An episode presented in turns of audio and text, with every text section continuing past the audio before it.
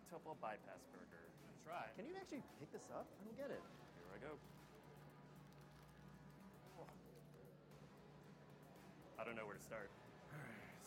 There we go.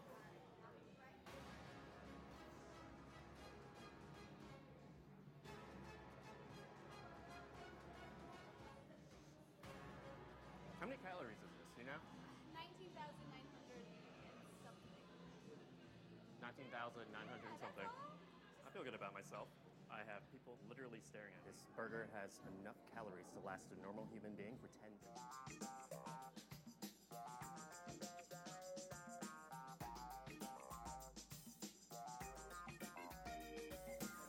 Can't touch it.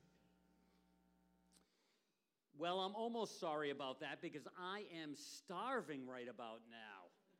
How many of you are starving?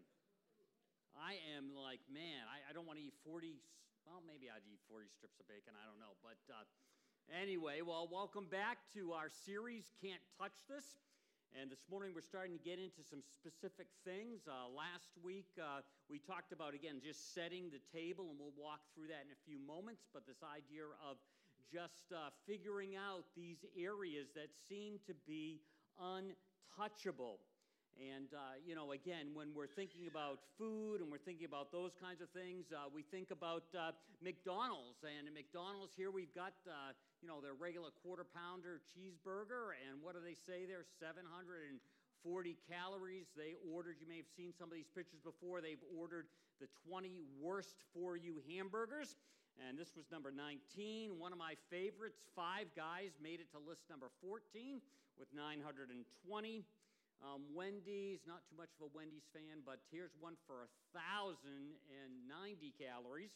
And then the top of the list, if you're going to like a box store, fast food, staying away from that uh, death place down in Arizona, you've got this one, Johnny Rockets, and this one is 1,770 calories.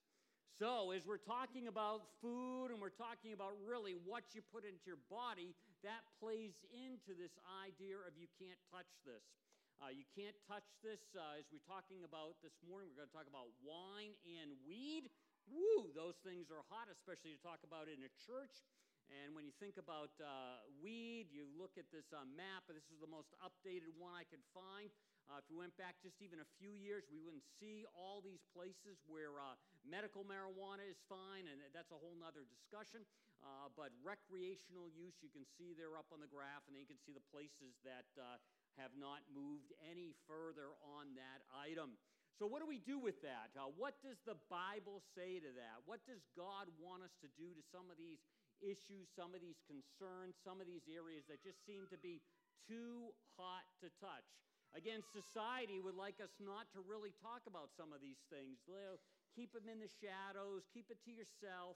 But really, if you and I, those of us who are Christ followers, are going to really follow Christ, we need to have some good ideas about this. In 1 Corinthians, Paul says this, and we've looked at different translations, but I like this one.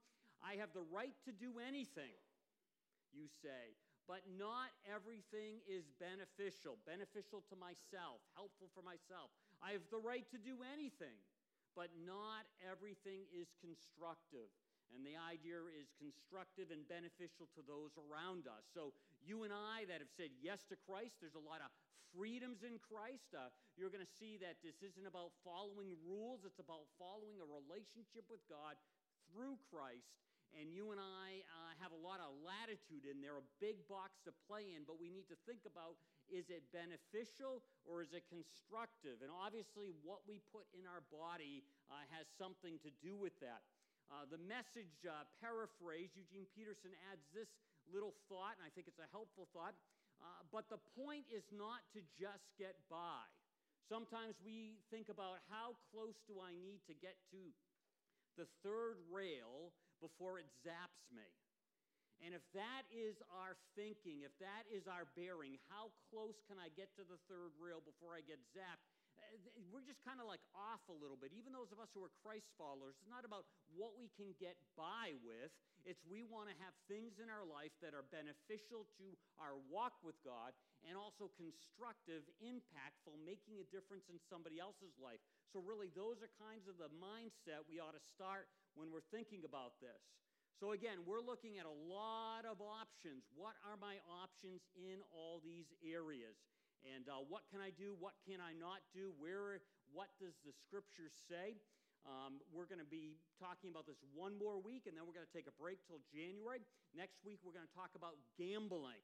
Is that allowed? Is that or not? What, what, what are the guidelines around that? What does Scripture have to say? What does God want us to do? So we've been uh, basically putting this matrix together, this option matrix of how to think through.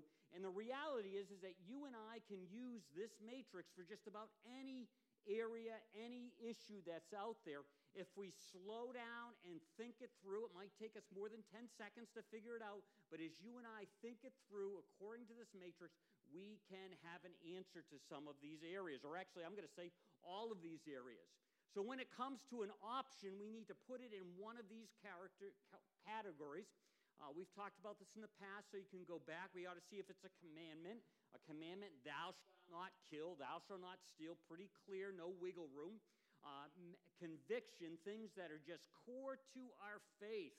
Uh, core to our faith in the sense that there is really no wriggle, wiggle room. We've had to maybe do a little interpretation, a little investigation to get to that and we've talked about that in times past. Also, the idea of a matter of conscience.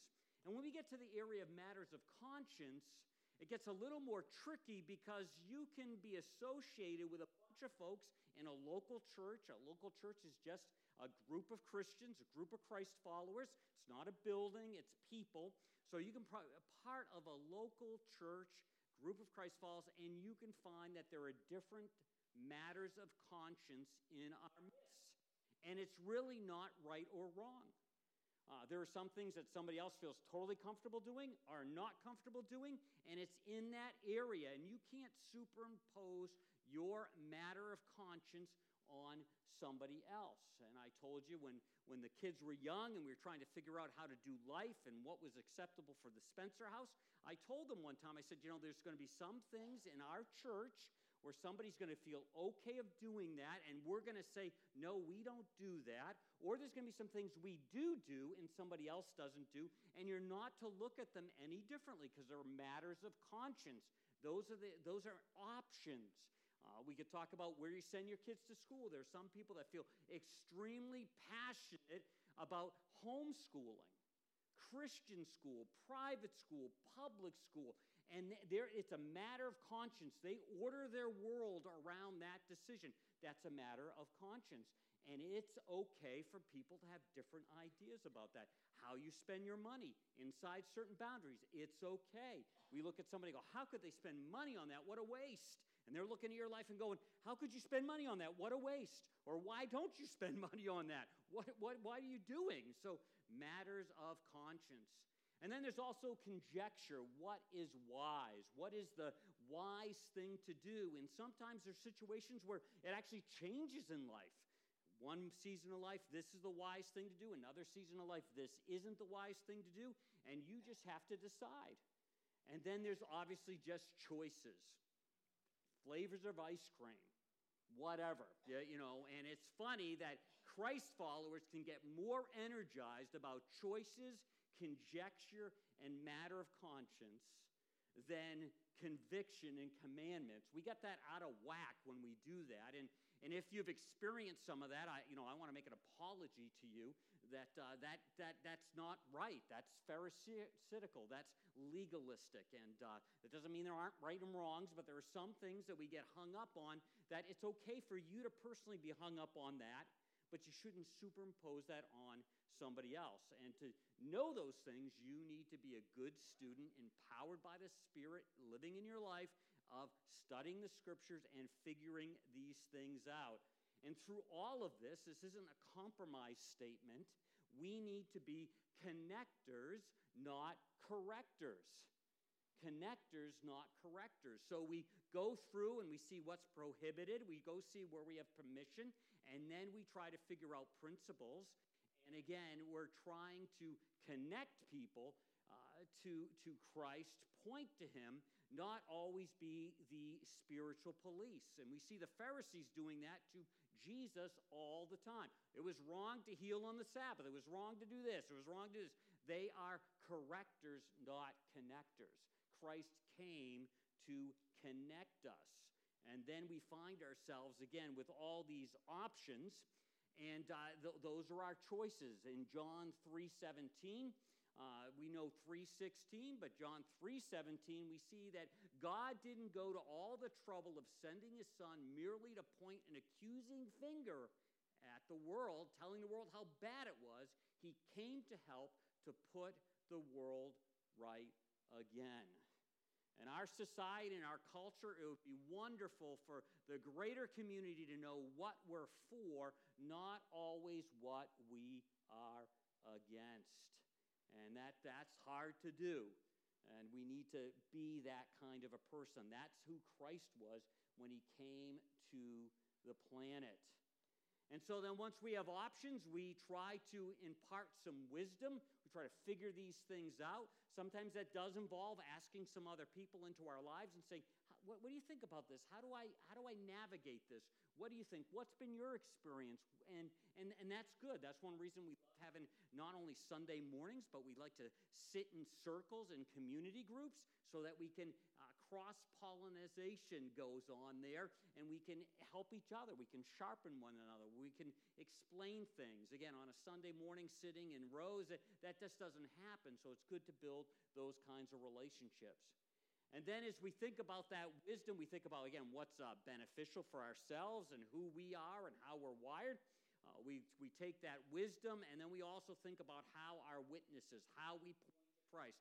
There are sometimes decisions that you and I should make for the constructive benefit of somebody else. So sometimes I say no to something that I have uh, perfectly all the freedom to do it, but it's not constructive. And you have to know where the line is. There are some Christ falls out there that make everything a little issue. And so they say, oh, you can't do this, you can't do this. And you go, wow, I'm trying to be a good witness or whatever, so I better not. But that's not what we're talking here. We're talking about pointing to Christ effectively. And uh, something I didn't have in your notes, and there's another blank there, but I want to put this down. We also need to take a look at weakness. When there's another Christ follower, another person that has a weakness in a certain area, we ought to willingly sacrifice our right to do something for weakness. For example, we've talked about this already, and we'll get into this a little bit more. If uh, you have a friend that struggled with alcoholism, then you invite them over to your house you don't offer them a beer or a glass of wine. You just don't do that. Uh, one of the reasons we don't, uh, when we serve communion, isn't because it's wrong. We don't have wine. We use grape juice because we never know who's out here. And there might be someone who has struggled with that, and we're trying to be considerate of somebody else. And uh, this is a day and age where it isn't just our world, but it's also inside Christ following churches where we're not nice, we're not considerate. So we need to be considerate. We need to not look down on somebody. Oh, you're so weak. I guess I can give this up. You know, uh, you, you're, you're delighted in helping somebody else. You're delighted with holding something to benefit somebody else. If you uh, only had the opportunity to offer one kind of meal and you had a young child that couldn't choose steak, would you make them eat steak or would you say, well, we can only have one meal, so we're going to eat mushed up porridge and we're going to be thankful for it because you get to eat that, I get to eat that, I have something to eat? Or would you insist on steak because you can chew it even though they can't chew it and they're going to gag on it? You would say that's ridiculous. Well, as Christ follows, we need to look at where other people are at. So, again, what is the wisest thing for me to do for my own spiritual health and the health of others. So then we get into this issue and uh, of the Bible and alcohol. What does the Bible actually say about it? And we're going to look at four areas here as we move through this rather quickly. And if you're a guest this morning and you just happen to show up on this Sunday, you go, wow, I can't believe they're talking about this. This is just what we're doing. So we don't talk about this every week, but uh, this is the week where we're dealing with that. It's too hot to touch topic. So, first of all, we realize that it can be good for you physically.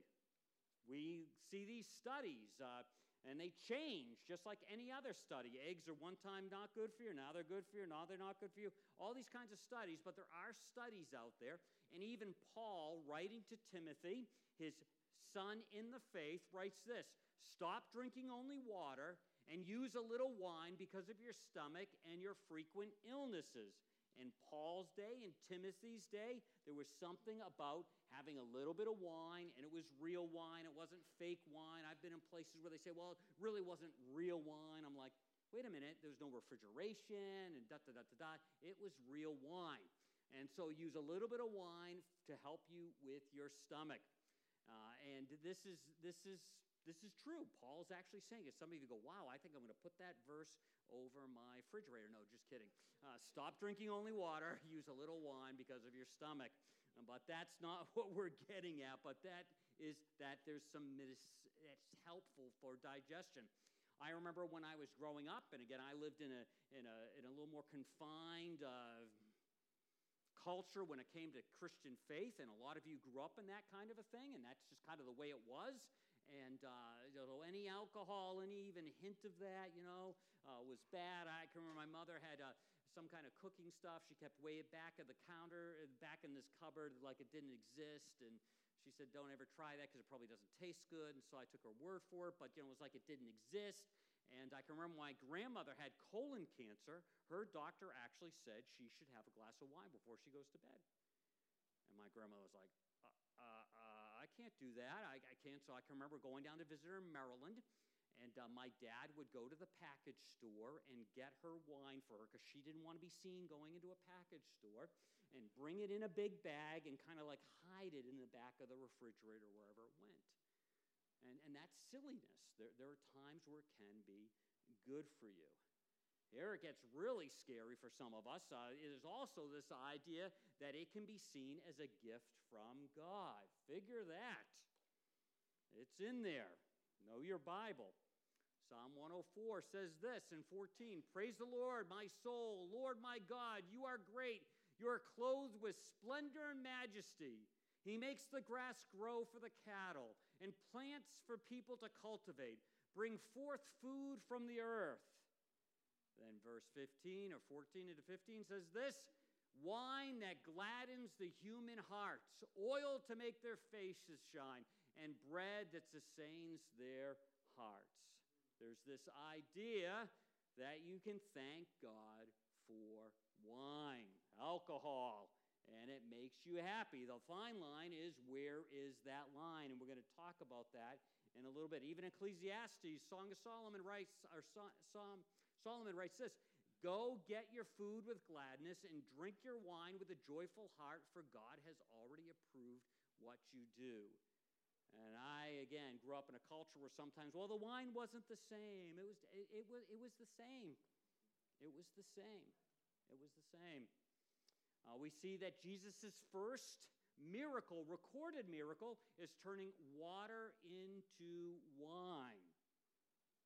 Don't, I don't even know why that's the first one, but it is the first recorded miracle. If Jesus, if we weren't supposed to have any contact with that, I don't think that would have been the first miracle. And it's also kind of uh, silly or funny in the sense he used the ceremonial washing area. So when people would come in to eat, uh, they would ceremonially wash their hands in these big jugs, and that's what he uses to make the wine. The, it wasn't dirty, dirty, but it wasn't clean either. And that's, ugh, but that's where he made the water into wine. And we read that. Nearby stood six stone water jars, the kind used by the Jews for ceremonial washing, each holding 20 to 30 gallons.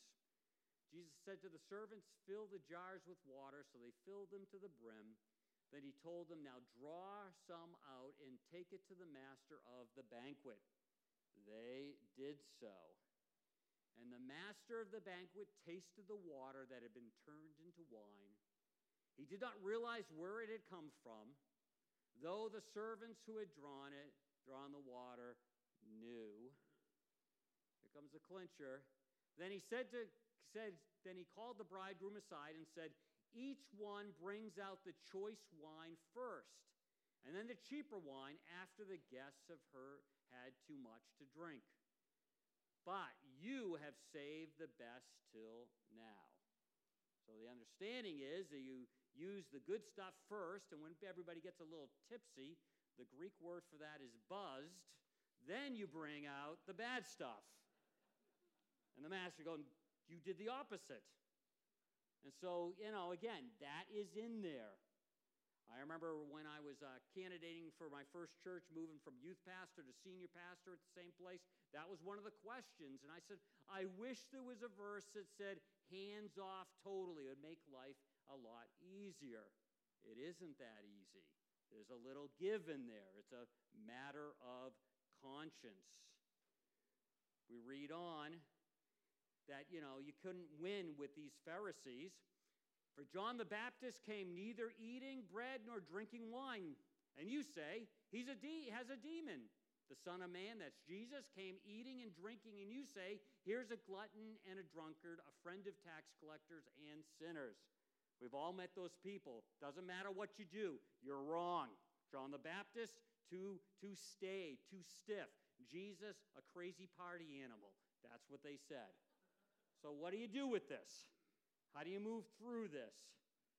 And we even get the idea that uh, there will be wine in heaven. I want you to know, Jesus, when he celebrated communion for the first time, I want, will not drink this wine again until that day when I drink it in God's kingdom and the wine is new. That doesn't mean Jesus would never drink wine, but it's in this event of communion and the, the, the, the celebration of this and the remembrance of that's what he's talking about. Even on the cross, they offered him sour wine to help with the pain and put it on his lips. So there he did. He just touched wine again. But that's not what he's getting at. But the idea that, that the idea with, with wine in the future in heaven, it's a part of the deal. So it can be celebrated, it can be beneficial for your health, but it also can be extremely dangerous for you. Extremely dangerous.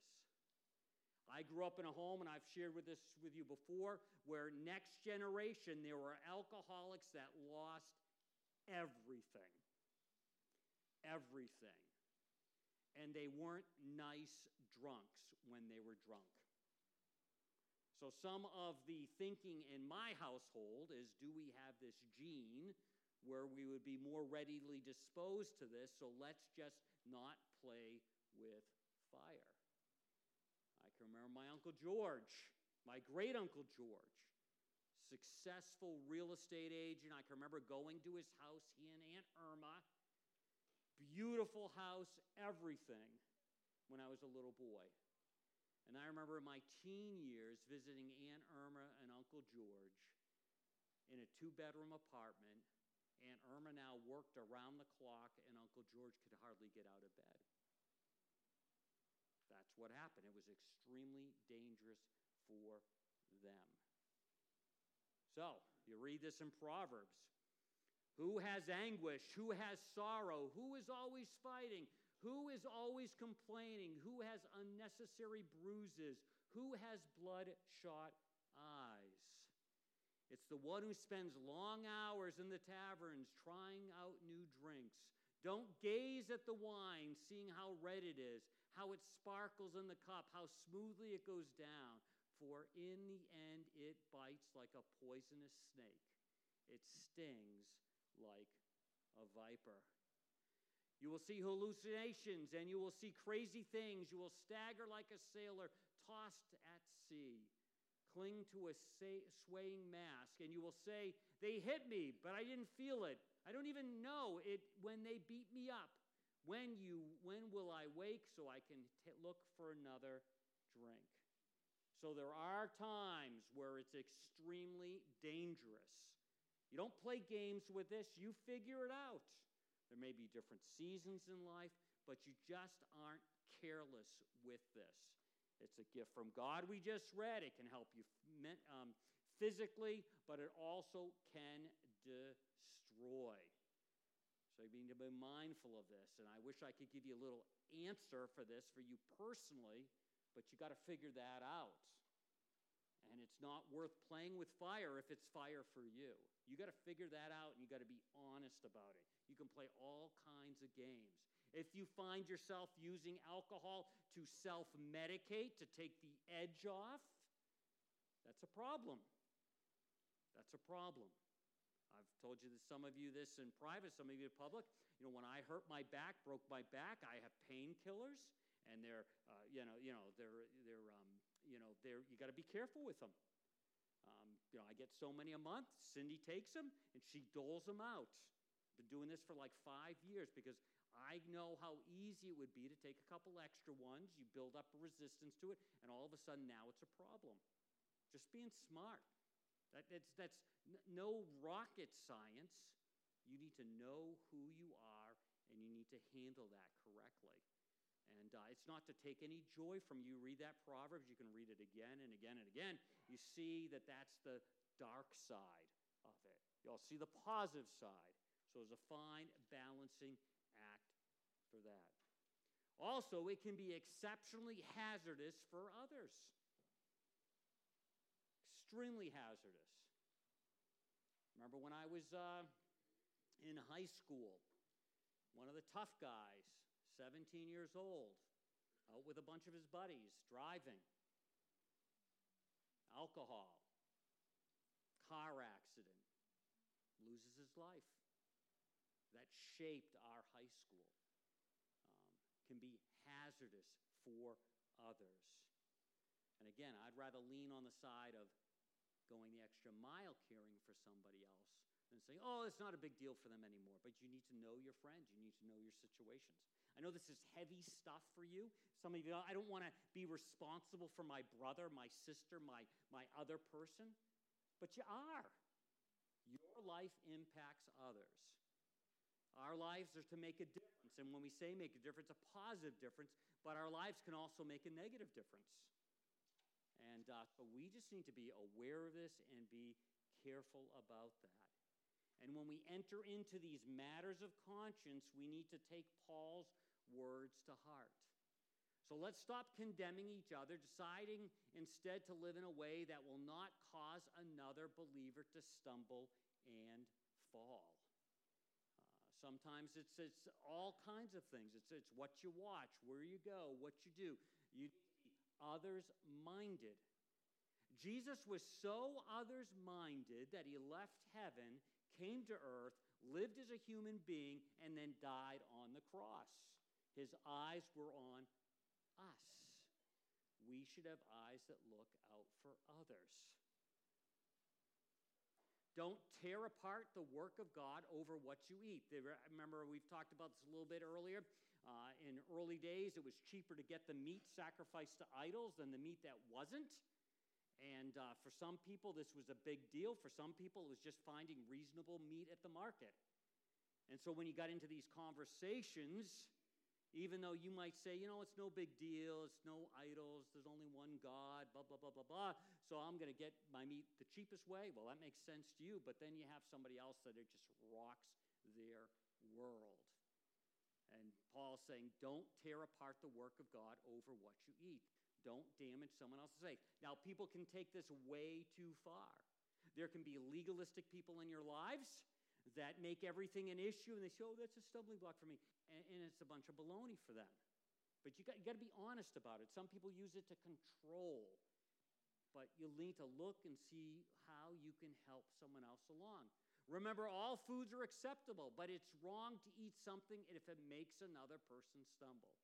It's better not to eat a meal or drink wine or do anything else if it might cause somebody else to stumble. For most of us, it's about our rights, and that's wonderful.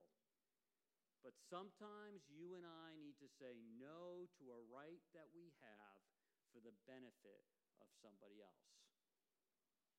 Includes what we eat and what we drink, how we spend our money, what we watch. Sometimes we say no. And in the same discussion, Paul talks, sometimes you just don't advertise it. You don't make it a big deal. It's not you being disgenuine, but you just don't make it a big deal. You don't put stumbling blocks in front of somebody else. So when it comes to alcohol and it comes to wine and hard drink, and you need to figure out what works in your life, what really works in your life, and what works in the lives of those around you. And that may adjust through life.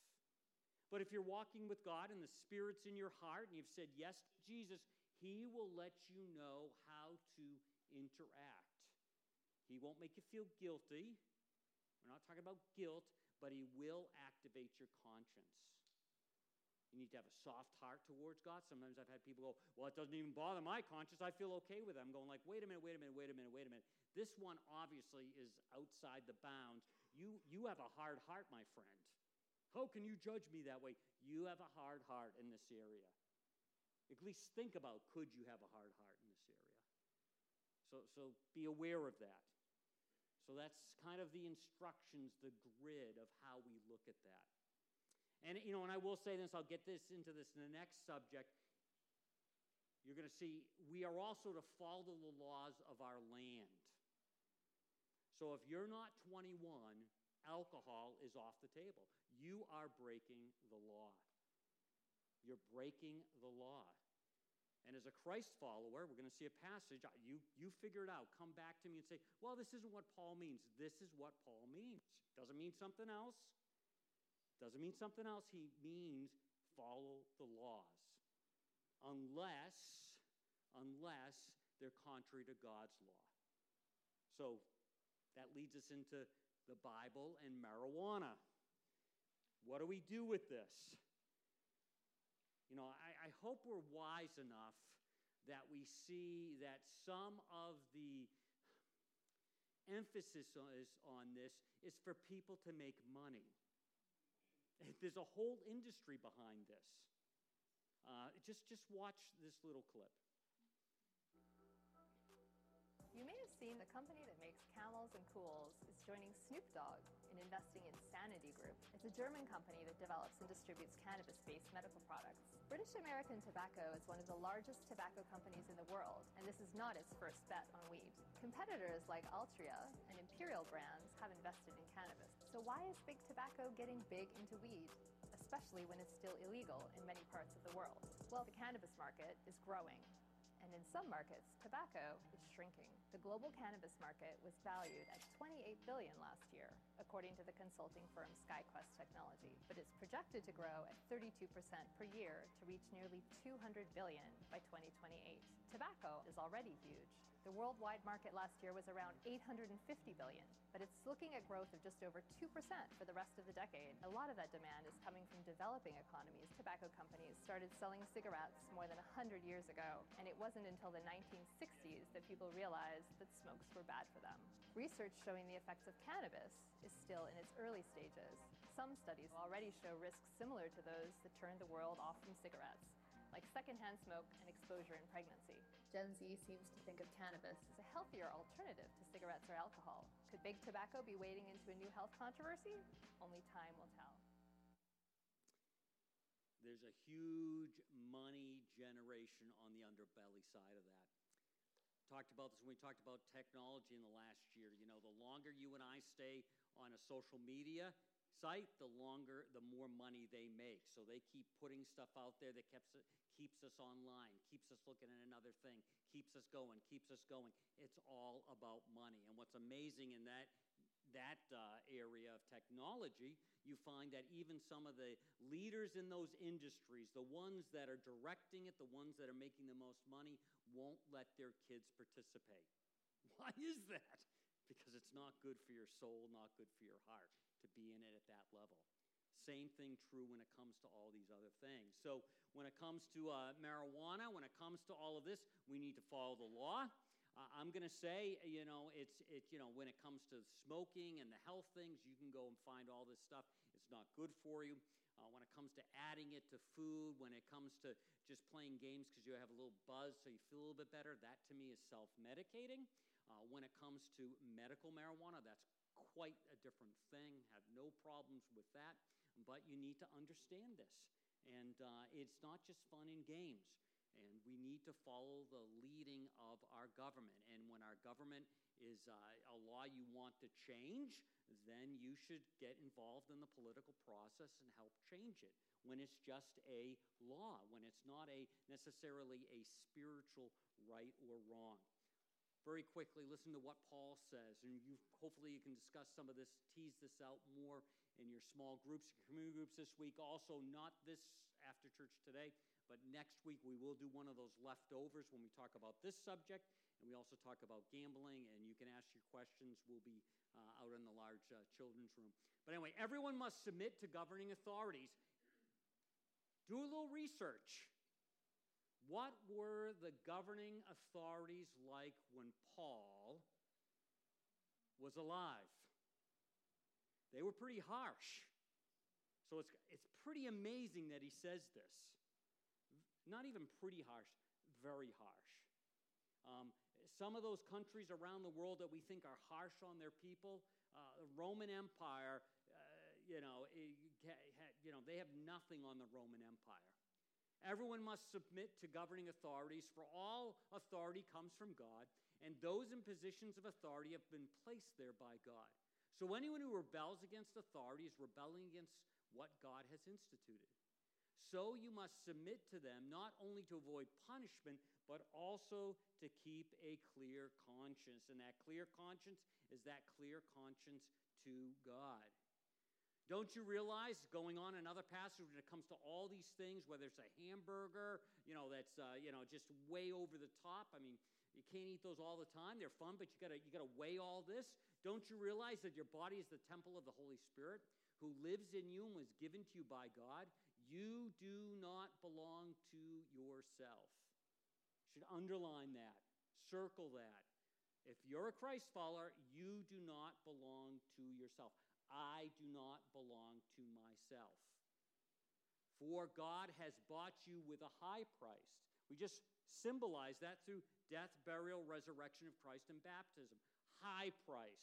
High prices, those words are actually don't encapsulate the concept of how expensive the gift of eternal life, salvation, right with God was. It cost God his son. You must honor yourself with, or honor God with your body. You can't massage that to mean something else. That's what it says. So when it talks about the things we bring into our body, we need to say, how does that treat this body that God has given to us? And then we also have to ask, how does it affect my spiritual walk? And how does it affect those around us? It doesn't get any more complex than this. Same bottom line from last week. Go to the Bible and then go with the Bible. And you can bring me up one crazy verse. Well, what about this? And there are some verses I don't completely understand. But the ones I do understand, the ones that are clear, those are the ones that I'm responsible for. It's not that I find this one exception kind of idea and then I throw everything out with it. Now, if you've never placed your trust in Christ, if you don't know what that's about, there's a little uh, pamphlet called Knowing God Personally explains that. Obviously, I'd love to talk with you about that. Also, there's a little bit longer of a read. It takes you less than an hour. It says, How good is good enough when it comes to your relationship with God. Encourage you to pick those up. They're at the boxes around uh, the building, and I want you to take advantage of that. So, would you please pray with me? Heavenly Father, we just uh, thank you for your love for us. We thank you for the gift of a relationship with you through the sacrifice of your Son. Uh, Lord, we have been bought with a high, high price. And those of us who have said yes to you, would we take that seriously? Would I take that seriously? There are areas where I need to align myself more with that high price that I was bought with. Lord, help us not to play games. Help us not to delay. Help us not to waste time. Let us be difference makers, not only for our own life and those that are closer, but for our community and greater world. And if there's anyone here who has never said yes to you, I ask that this would be the day of salvation for them, that they'd place their trust in you and begin a new life in you. We thank you for the possibilities. We thank you for the gift. We ask all of this in Jesus' wonderful name.